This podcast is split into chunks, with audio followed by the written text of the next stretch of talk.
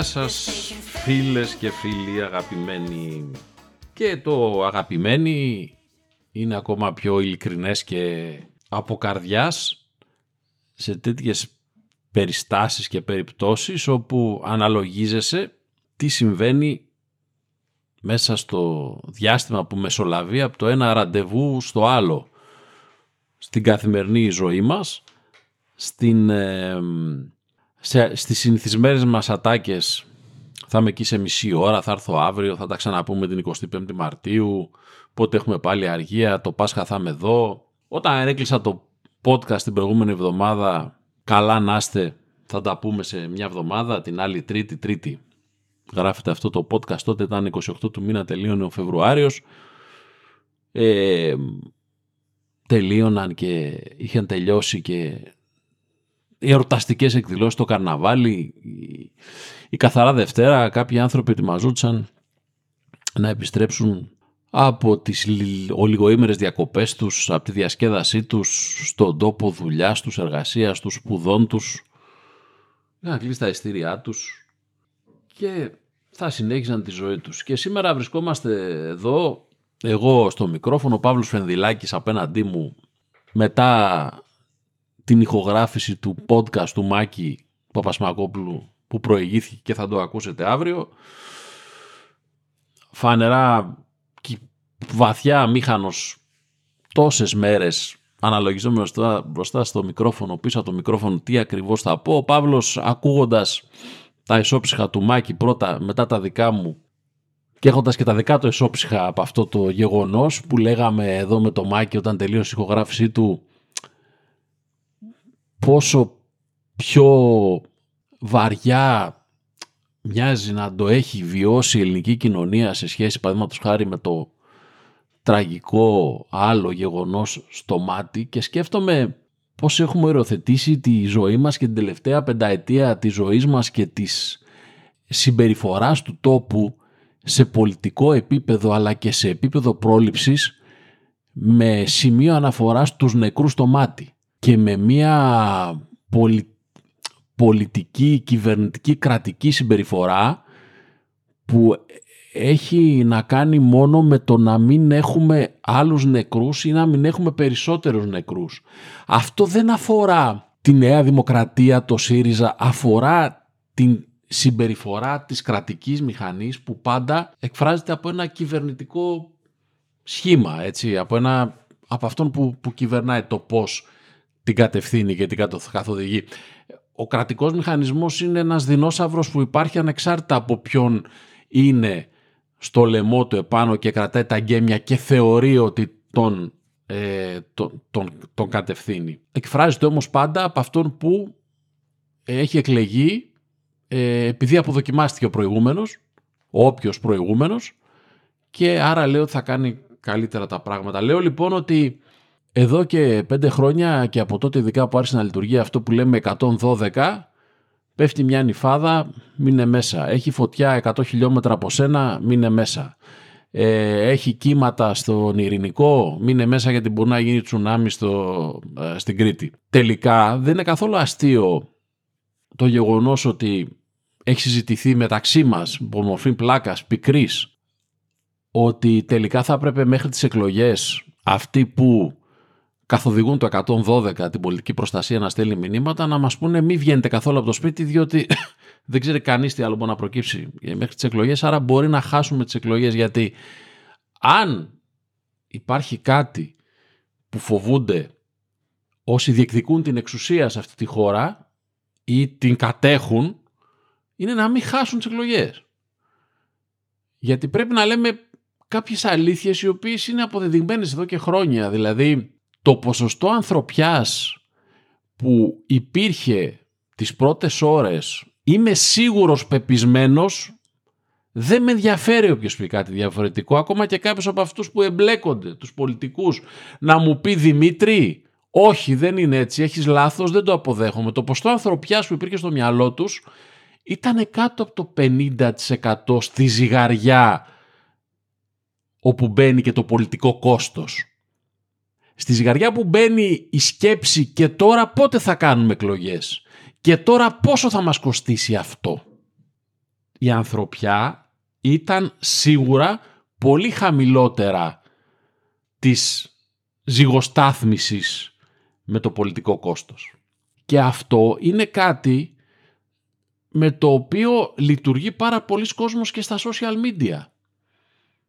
Με αποτέλεσμα να ζούμε μια καταιγίδα, ένα τσουνάμι αντιδράσεων από πολλοί κόσμο με διαφορετικά χαρακτηριστικά, με διαφορετική κομματική τοποθέτηση.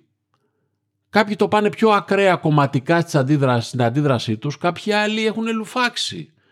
Δεν βγαίνουν, θα βγουν αργότερα για να επερασπιστούν μια κατάσταση η οποία ούτε μία εβδομάδα αυτή τη στιγμή που μιλάω μετά από το έγκλημα γιατί μιλάμε για μαζική δολοφονία είναι πλέον δεν νομίζω ότι μπορούμε να μιλάμε για κάτι άλλο. Και η εξαμελίας δολοφονία είναι δολοφονία.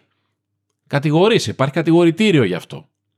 Θα βγουν αργότερα και όταν πλησιάζουν εκλογές να δικαιολογήσουν όπως ο αντιπρόεδρος της κυβέρνησης Άδωνης Γεωργιάδης του Ιτάρη αυτές τις δύο τελευταίες ημέρες όταν και βγήκε από το, το, το καταφύγιο από εκεί που είχε κρυφτεί και η, η έγνοια του είναι η κόντρα του με τον Αντώνη Κανάκη και τα όσα έπανε ράδιο Αρβίλα το βράδυ της Δευτέρας κτλ. κτλ. Η έγνοια του θα ήταν να προσπαθήσει να παραδώσει στο τέλος της θητείας του που θα έπρεπε κατά τη γνώμη μου συνταγματικά, όχι για τον ίδιο μόνο, για οποιοδήποτε άλλο να έχει και κάποιον χρονικό περιορισμό δεν χρειάζεται να μας είναι για πολλά χρόνια χρήσιμη όλη αυτή.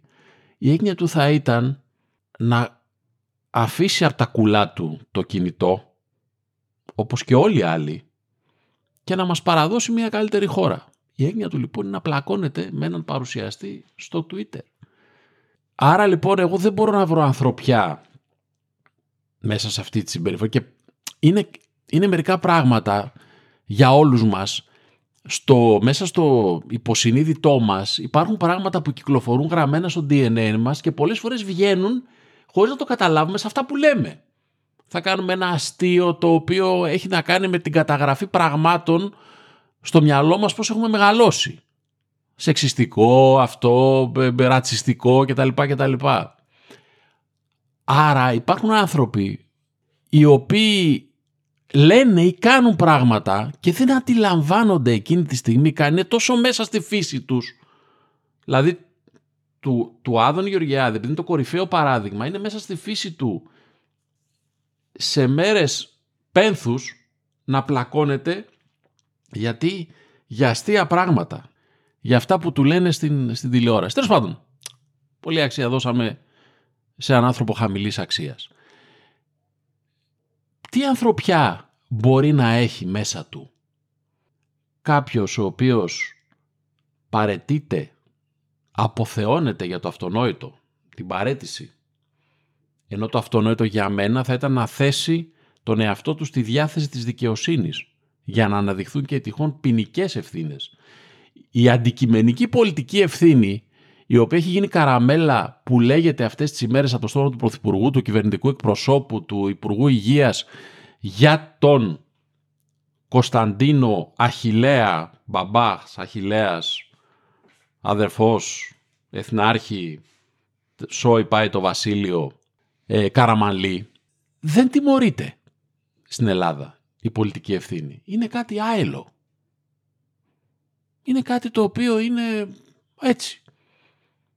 Εδώ, όπως είμαστε σίγουροι οι περισσότεροι, κάποιοι πολύ ρομαντικοί πίστευαν ότι δεν θα συμβεί, ασφαλώς και πολιτεύεται πάλι. Ο καθήλυνα αρμόδιος και υπεύθυνος υπουργός Μεταφορών, ο οποίος λίγες μέρες πριν, με ύφος χιλίων καρδιναλίων του Βατικανού, απαιτούσε συγνώμη στη Βουλή από αυτούς που έθεταν θέμα για την ασφάλεια των σιδηροδρόμων και έλεγε «Παρακαλώ να ανακαλέσετε». Αυτός λοιπόν θα πολιτευτεί και φυσιολογικά θα εκλεγεί και πάλι διότι έχει ένα βαρύ επώνυμο το οποίο κάποτε κάποιος το δικαιολόγησε με πάρα πολύ μεγάλη κουβέντα που μπορεί να γίνει και για αυτόν και μου θυμίζει η περίπτωσή του μια άλλη περίπτωση πολιτικού για τον οποίο υπόθηκε θλιβερός αχθοφόρος ιστορικού ονόματος. Αυτού του Κώστα Καραμαλή. Έχουμε ζωλαβήσει και άλλοι Κώστα και θα έρθουν και άλλοι. Και Κώστες και Αχιλέιδες και... Το θέμα λοιπόν, αν θέλουμε να πάμε λίγο παραπέρα, είναι ότι ο πόνος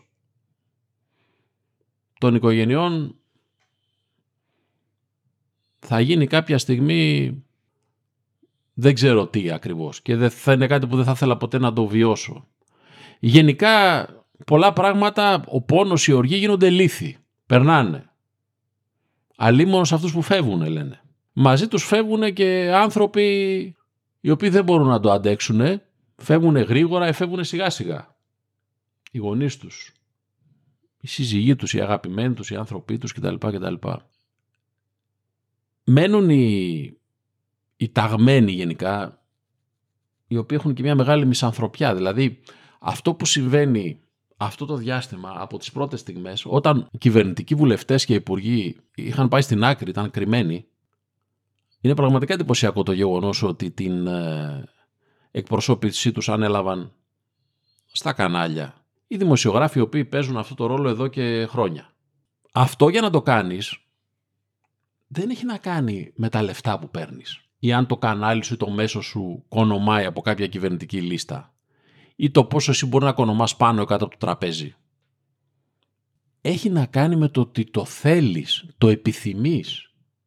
Όταν βγαίνεις και λες ότι με δυστυχήματα όπως αυτό υπάρχει ευκαιρία να βελτιωθούν οι υποδομές είχε γίνει όταν θυσιάστηκε η Φιγένεια στην Αυλίδα για να φύγουν να πάνε στην Τρία οι Έλληνες να πολεμήσουν.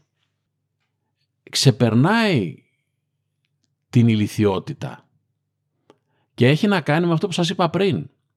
Δεν έχει να κάνει με την εσκεμμένη πρόκληση, έχει να κάνει με το ότι είναι ένας κόσμος φτιαγμένος στο μυαλό τους και μια κατάσταση όπου αυτό δεν λέγεται κοινικά, λέγεται αυτονόητα για αυτούς. Σκοτώθηκαν τα παιδιά στα τέμπη και οι οπαδοί του Πάου και φτιάξαμε δρόμους.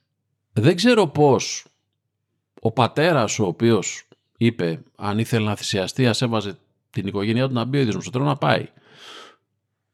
Όταν ακούει κάτι τέτοιο, δεν μένει στον τόπο πρώτα απ' όλα και δεύτερον ότι αν αυτό λεγόταν μπροστά του, αν τον έβαζε κάτω να το σαπεί στο ξύλο.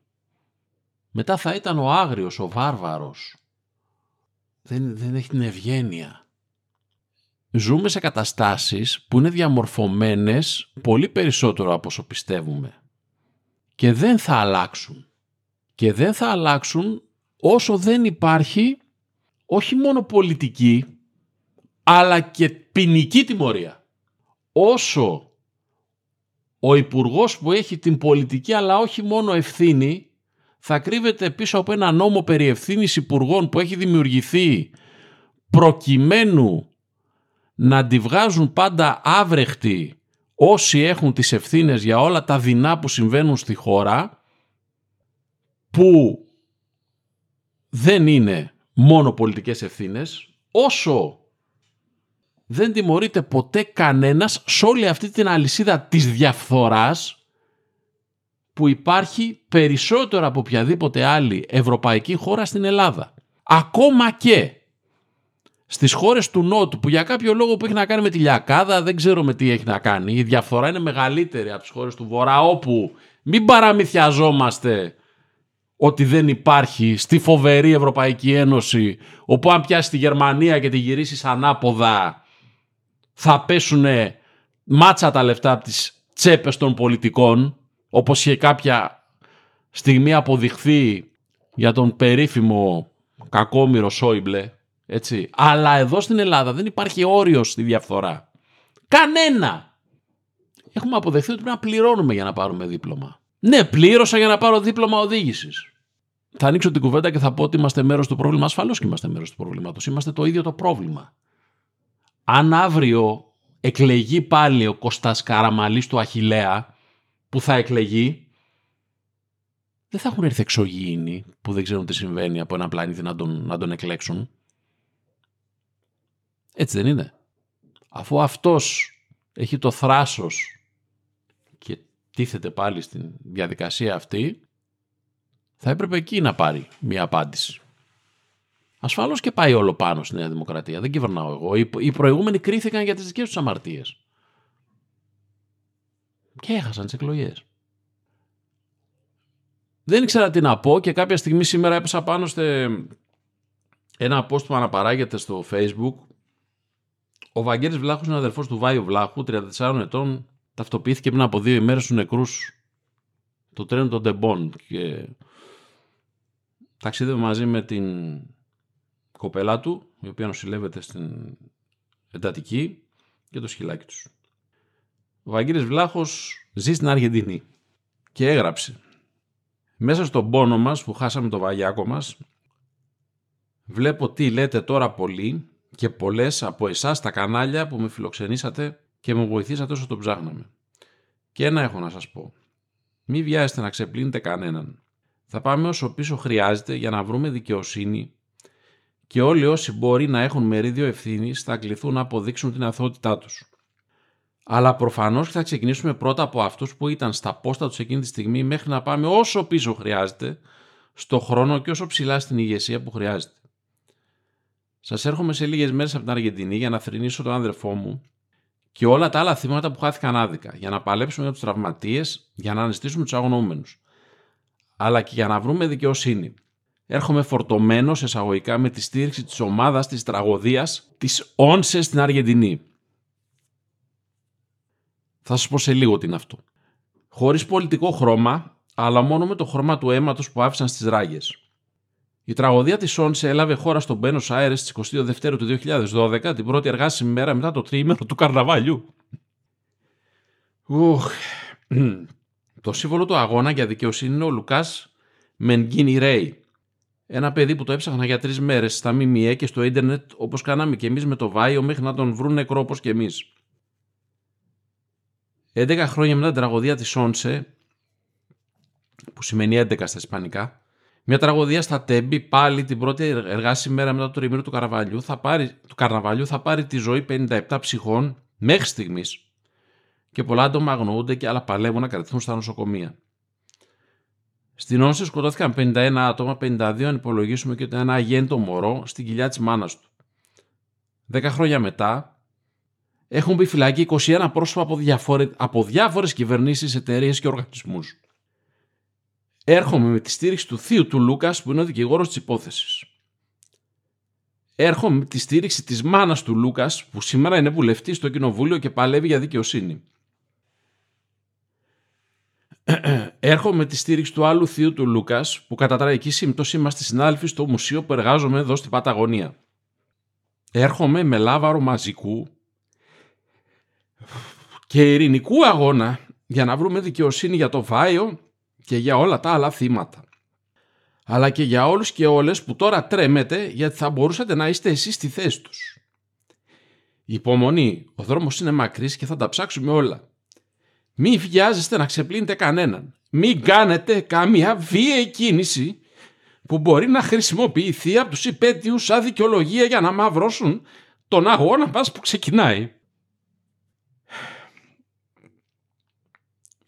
Δεν ξέρω πού θα φτάσουμε και πώς υπέτειους θα κρίνει η δικαιοσύνη ως ένοχους. Αλλά ξέρω ότι οφείλουμε να ξεκινήσουμε από αυτούς που ήταν εκεί εκείνη τη στιγμή σε όλα τα επίπεδα. Μέχρι την κορυφή. Γιατί επίσης ξέρω ότι η ηγεσία σίγουρα δεν παρακολουθούσε τα τρένα μας, αλλά μπορεί να παρακολουθούσε τα παιδιά μας, τα αδέρφια μας, τους γονείς μας και τους φίλους μας που ήταν στο τρένο. Τώρα μπορείτε να πείτε ότι πουλάω συγκίνηση. Ομολογώ ότι δεν είχα κλάψει τόσες μέρες. Ούτε έκλαψα όταν το διάβασα πριν κατέβω να ηχογραφήσουμε. Το πώς αυτό, αλλά διαβάζοντάς το και ακούγοντάς με, ζητώ συγγνώμη. Γιατί και τόσες μέρες στα social προσπάθησα να ούτε να κουνήσω το δάχτυλο σε κανέναν. Σκέφτομαι πάντα ποια είναι η επόμενη μέρα μετά από όλα αυτά. Στην Αργεντινή, διαβάζοντας για αυτό το δυστύχημα, είχε μπει το τρένο με 26 χιλιόμετρα μόλις στο σταθμό δεν λειτουργήσαν τα φρένα και χτύπησε πάνω στις προστατευτικές μπάρες. Επειδή ο κόσμος εκείνη την ώρα είχε σηκωθεί για να κατέβει, σκοτώθηκαν 52 άτομα και τραυματίστηκαν 700 στα χιλιά άτομα που είχε το τρένο. Ο Υπουργός ε, Δικαιοσύνης, ο Υπουργός Μεταφορών μάλλον και ο Υπουργός Ανάπτυξης, πολλές παρόμοιες καταστάσεις, όχι μόνο στο χρονικό σημείο που έγινε αυτό μετά το τρίμηνο του Καραβαλιού στην Αργεντινή, εξήγηλαν έρευνα κατά της ε, ιδιοκτήτριας εταιρείας των σιδηροδρόμων. Η δικαιοσύνη στην Αργεντινή το αρνήθηκε, όχι να μην εξεταστεί η εταιρεία, αλλά είπε ότι δεν μπορούσε η πολιτική ηγεσία να πει κάτι τέτοιο διότι μπορεί να εμπλέκεται και η ίδια σε αμέλεια ή σε οποιοδήποτε επίπεδο στο ατύχημα, στο δυστύχημα αυτό. Ανάμεσα σε αυτούς που όπως ακούσατε καταδικάστηκαν 21 άτομα καταδικάστηκαν με 8 χρόνια φυλάκιση και αντίστοιχη απαγόρευση ενασχόλησής τους με τα κοινά δύο Υπουργοί Μεταφορών στην Αργεντινή. Ο εν ενεργεία και ένας προηγούμενος. Ξέρω, είναι ένα μπουρδέλο, δεν λειτουργεί τίποτα. Αυτό έτσι λέμε. Θα πείτε κάποιοι.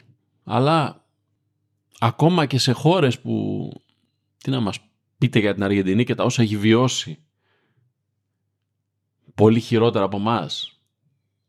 συνολικά σαν κοινωνία και ατομικά οι άνθρωποι εκεί, βρήκαν αξιοπρέπεια τουλάχιστον να αναζητήσουν και να βρουν τις ευθύνες. Πείτε μου εσείς αυτή τη στιγμή που μιλάμε, με πόσο θράσος αντιμετωπίζετε αυτό το δυστύχημα, το έγκλημα από τους ανθρώπους που παίρνουν τις αποφάσεις όταν αποκαλύπτεται ότι μπροστά στις κάμερες ο Πρωθυπουργός μίλησε για παρέτηση των κεφαλών των εταιριών του, ΟΣΕ, ΕΡΓΟΣΕ, ΟΣΕ, ΤΡΕΝΟΣΕ κτλ. κτλ. Και αυτοί είναι ακόμα στη θέση τους και υπογράφουν κανονικά. Ενώ θα έπρεπε να είναι στο κρατήριο. Δεν ξέρω αν φταίνε. Θα έπρεπε να είναι εκεί όμως θα πρέπει να, να έχουν συλληφθεί.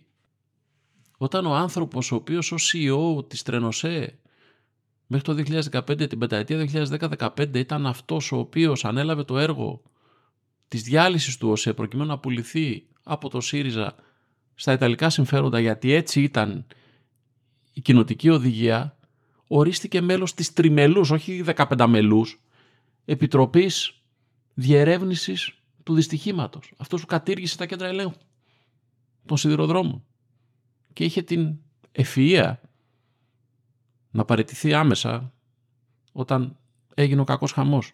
Όταν ο πρωθυπουργός της χώρας δεν μοιάζει λέγεται Μητσοτάκης Τσίπρας Κωνσταντινίδης Φενδυλάκη, στέλνει επιστολή στον ε, εισαγγελέα του Αρίου Πάγου και του λέει: Κάνε τη δουλειά σου. Στο σχολείο που πηγαίναμε, μαθαίναμε για τη διάκριση ανάμεσα στις εξουσίες. Όταν στην Αργεντινή σε ένα ίδιο δυστύχημα είπε η δικαιοσύνη ότι δεν θα μας πείτε εσείς τι θα κάνουμε. Εμείς θα το ερευνήσουμε αυτό. Δεν θεωρώ ότι δεν υπάρχει διαφθορά στην Αργεντινή.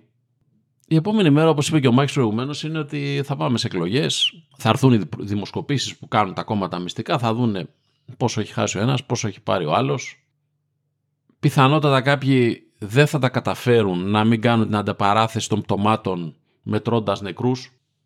Βέβαια να, να, να πω ότι τα τέμπη, το μάτι, η μάνδρα κτλ. κτλ ε, ανάμεσα σε όλα αυτά υπάρχουν πολλές άλλες εθνικές καταστροφές, όχι με νεκρούς, άμεσα νεκρούς, αλλά με ανθρώπους που έχασαν το βιός τους, την περιουσία τους, άρα και τη ζωή τους. Άρα μπορεί να είναι και νεκροί αυτοί που μιλάμε από την καρδιά τους, από καρκίνο, από οτιδήποτε άλλο. Διότι το μέλημά μας ήταν να μην πεθάνουν άμεσα άνθρωποι, να μην καταγραφούν νεκροί. Να μην καταγραφούν νεκροί. Αλλά δεν μας ενδιαφέρει αν καεί η Ελλάδα, πλημμυρίσει η Ελλάδα, χαθεί η Ελλάδα. Ξέρω ότι όλα αυτά ακούγονται αντιπολιτευτικά. Χαίστηκα πώς τα ακούτε αυτοί που μπορεί να το πείτε αυτό γενικά, έτσι. Μιλάτε στη ζωούλα σας με όρους αντιπολιτευτικούς, κομματικούς, κάτι που εγώ αποφάσισα στη ζωή μου πολύ νωρίς να το αφήσω πέρα, όχι για να κατησοήσεις αποστάσεις. Ξέρω καλά που είμαι ταγμένος ιδεολογικά και ταξικά, αλλά ξέρω πολύ καλά για τις αγκυλώσεις των κομματικών μηχανισμών, οι οποίοι τελικά, όπως αποδεικνύεται, δημιουργούν μια τεράστια ηλικιότητα με αποτέλεσμα ηλίθιοι πολίτες να εκλέγουν ηλίθιους πολιτικούς και να κυβερνούνται από ηλίθιους δημιουργώντας μια ηλίθια χώρα η οποία δεν λειτουργεί, γιατί μοναδικό μας μέλημα είναι να είμαστε πονηροί για να βάλουμε το παιδάκι μας ε, στο δημόσιο, να πάρουμε καμιά δουλίτσα, να μας δώσουν μάσκες ενώ ξέρω εγώ έχουμε εταιρεία για καπότες, έτσι, κάπως έτσι. Περιχαρακωθείτε στη δικιά σας ιδεολογία παπάρια τώρα, έτσι. Μιλάμε ιδεολογία, χεστήκαν ιδεολογίες και βγάλαν τις αυτές που έχουμε στην Ελλάδα. Να, για να ξέρουμε τι λέμε. Το θέμα είναι αν αυτός ο άνθρωπος εδώ που κλαίει τον αδερφό του, μαζί με άλλους, καταφέρουν μια φορά στην Ελλάδα να αποδοθεί δικαιοσύνη. Διότι αυτή η περίφημη δίκη για το μάτι που γίνεται και ακούγονται φοβερά πράγματα τα οποία δεν βγαίνουν και πολύ προς τα έξω, θα δικαιολογούσε μέχρι και εκτελέσεις. Το λέω που είμαι κατά της θανατικής ποινής. Αντιθέτως, πάρα πολλοί από αυτούς οι οποίοι είχαν θέσεις ευθύνης τότε, συνέχισαν να, να εξελίσσουν, να, να ανελίσσονται κανονικά στο, στο μηχανισμό. Πήραν προαγωγές κτλ, κτλ. Δεν ξέρω που θέλω, που θέλω να, να καταλήξω. Δεν ξέρω. Καταλήγω στο φόβο πάντα, το έγραψα χθες στον Καζά, της λύθης. Ότι η οργή δεν μπορεί να κρατήσει πολύ. Και δεν μπορούμε να ζητάμε από κανένα να κινείται υπό το Δεν μπορούμε να ζητήσουμε από τη δικαιοσύνη, αν υπάρχει στην Ελλάδα, πολύ αμφιβάλλω, ε, να κινηθεί υπό το βάρος της οργής. Πρέπει να κινηθεί συντεταγμένα, επιστημονικά, έντιμα. Εμείς έχουμε μια οργή και όταν περνάει ο καιρός, επειδή έτσι λειτουργεί ο άνθρωπος, πρέπει να συνεχίσει να, να ζει. Θα πάμε παραπέρα και θα ξανακλάψουμε και θα σκεφτούμε το ότι μπορούσε να συμβεί και σε εμάς την επόμενη φορά, γιατί θα υπάρξει επόμενη φορά. Αυτό είναι το πιο σκληρό και πικρό από όλα, θα υπάρξει επόμενη φορά. Σε τρένο, σε αεροπλάνο, σε βαπόρι, σε δρόμο, σε κτέλ, σε αστική συγκοινωνία που πιάνουν τα λεωφορεία φωτιά στους δρόμους. Στην ε, αποχώρησή του, ο γόνος Καραμαλής, γόνος είναι και το καλαμάρι, τόσο δά μικρούλι, ε, είπε ότι ήθιστε λέει, γι' αυτό σας λέω ότι το μυαλό τους πρέπει να είναι μέσα σε μια γλίτσα το μυαλό τους, ο εγκέφαλο, η σκέψη τους. Ήθιστε λέει να γίνεται ένας απολογισμός έργου. Λέει. Εγώ δεν θα μου επιτρέψετε να μην το κάνω σήμερα. Καταρχάς το ότι σου επιτρέπουμε να απασχολείς αυτή τη γη ακόμα πρέπει να μας ευχαριστείς γι' αυτό. Θα μπορούσες δηλαδή, σκέφτηκες κάποια στιγμή ότι έχεις παράξει έργο για το οποίο θα μπορούσες να κάνεις απολογισμό τη στιγμή που έχεις αίμα στα χέρια σου. ένα ταξίδι για μόνιμη ε, εγκατάσταση στην Αλάσκα θα ήταν μια πάρα πολύ σοφή κίνηση. Αλλά όχι. Όχι, θα βρεθούν εκλογικές πόρνες που θα σε ψηφίσουν. Πολλές. Έχει συμβεί. Με πολλούς. Με πολλούς. Με το Σάμινα, με την Ηλία. Με τη Μάνδρα, με το Μάτι υπάρχουν, δεν ξέρω, να σου πω, σκέφτομαι ότι κάποιοι προσπαθούν να διαχωρίσουν τα δυστυχήματα και τα εγκλήματα σε φυσικά φαινόμενα και αμέλεια. Δεν, δεν είπα, ε, το, το μόνο φυσικό φαινόμενο τελικά μάλλον η φύση μας είναι να είμαστε ηλίθιοι και να μας κυβερνάνε καιροσκόποι τέτοιοι τύποι που έρχονται από το πουθενά ας πούμε και πραγματικά ή θα πουλάνε ιδεολογία και επανάσταση και παπάρια μάντολες ή θα πουλάνε εξυγχρονισμό, τέταρτη βιομηχανική επανάσταση Ελλάδα 2.0 και θα χαιρόμαστε που ο Πιερακάκης ε, έφτιαξε ένα σύστημα και βγάζουμε, ε, ξέρω εγώ, τα πιστοποιητικά μας online το 2023. Ναι, Klein Mine. Αυτά για μένα το θέμα είναι η τιμωρία, γιατί μόνο η τιμωρία στην Ελλάδα μπορεί να υποχρεώσει. Δεν υπάρχει. Σε, σε επίπεδο ατομικής ηθικής δεν υπάρχει. Ο φόβος της τιμωρίας, ο φόβος της ποινής, ο φόβος της πολιτικής εξαφάνισης είναι το μόνο το οποίο μπορεί να αναγκάσει κάποιους κάποτε κάπως να κάνουν κάτι. Η χώρα είναι ίσωμα. Μην κοιτάτε τώρα ότι φτιάχνουν αυτοκινητόδρομους, τους φτιάχνουν για συγκεκριμένους λόγους αυτοκινητόδρομους. Εντάξει. Αν μας είχε πει η Ευρωπαϊκή Ένωση ας πούμε ότι ε, πρέπει να φτιάξουμε σιδηρόδρομο και οι εργολάβοι να φάνε από το σιδηρόδρομο, θα φτιάξουν σιδηρόδρομο και θα είχε μείνει η Αθηνό πατρόν όπως ήταν παλιά, που ήταν σαν video game. Έτσι. Εδώ σκοτώνεσαι, πρόσεχε παρακάτω σκοτώνεσαι κτλ. κτλ. Σόι πάει το βασίλειο. Γιατί είναι βασίλειο; Δεν είναι τυχαία η έκφραση. Είναι βασίλειο. Είναι κληρονομικό δικαίωμα για πάρα πολλούς από αυτούς που βρίσκονται στη Βουλή η παρουσία τους εκεί. Ψάξτε και βρείτε επώνυμα τα τελευταία 40 χρόνια. Δεν έχω πει τίποτα διαφορετικό μάλλον από αυτά που ακούστηκαν τις τελευταίες ημέρες εκτός από αυτή την ιστορία στην Αργεντινή για να καταλάβουμε ότι πάρα πολλοί άλλοι είναι πάνω από μας. Να σας ευχηθώ καλή τύχη και να μας ευχηθώ σε αυτή τη χώρα που ζούμε. Να ευχηθώ τίποτα δεν έχω να ευχηθώ για τους πολιτικούς, τίποτα καλό δηλαδή, οπότε για να μην περάσω σε, σε άσχημα πράγματα τα οποία μου βγαίνουν έτσι πραγματικά από καρδιάς συγγνώμη για την όποια συγκίνηση και, και ένταση κτλ. λοιπά Θα επανέλθουμε, θα ασχοληθούμε με τα play-off, με την Ευρωλίγκα, με τον Παύλο θα πούμε για το βόλεϊ, για τον Ολυμπιακό, ξέρω εγώ, που πάει να πάρει το Ευρωπαϊκό και, και, και, και βέβαια έχει πίκρα και εκεί πολύ. Πήρανε μετάλλια τα παιδιά στο Ευρωπαϊκό Πρωτάθλημα Κλειστού Στίβου χωρίς να έχουμε κλειστό στίβο στην Ελλάδα. Πραγματικά, αν κάποιος είχε ασχοληθεί σοβαρά με, με το τι είναι αυτή η χώρα, αν το Netflix έκανε μια σειρά με το τι είναι η Ελλάδα, θα ήταν μία από τις πιο σπαρταριστές, τραγικές. Έχετε δει μερικές στην περιγραφή ταινιών που λέει κομμωδία δράμα.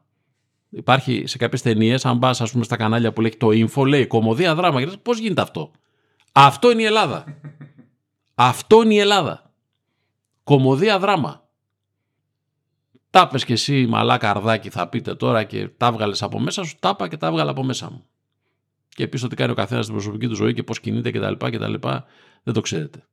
Όσοι το λέτε αυτό, κοιτάξτε τα δικά σας τα χάλια και κάτι ακόμα τελευταίο. Επειδή βλέπω στα social media πολύ επαναστατικό ελιτισμό. Α, μπορεί να μιλάει. Λες και έχει, υπάρχει επιτηρίδα όσον αφορά τις αντιδράσεις. Να το προσέξετε αυτό λιγάκι εσείς που δίνετε ε, πτυχία και διπλώματα σε ποιον μπορεί να αντιδρά, να μιλάει και πώς και τι κτλ. κτλ. Γιατί δεν μας φτάνανε οι εκάστοτε μαλάκες που μας κυβερνάνε, πρέπει να έχουμε και τους εκάστοτε μαλάκες που πρέπει να έχουν ένα συγκεκριμένο πλαίσιο μέσα στο οποίο μπορεί να υπάρξει αντίδραση του κόσμου για αυτά που γίνονται. Αυτά Παύλο μου, σου ευχαριστώ πάρα πολύ. Συγγνώμη που σε ταλαιπώρησα. Τώρα θα πούμε την άλλη εβδομάδα τι μας ξημερώνει και αν ξημερώνει είναι μια άλλη κουβέντα. Να είστε καλά φιλιά.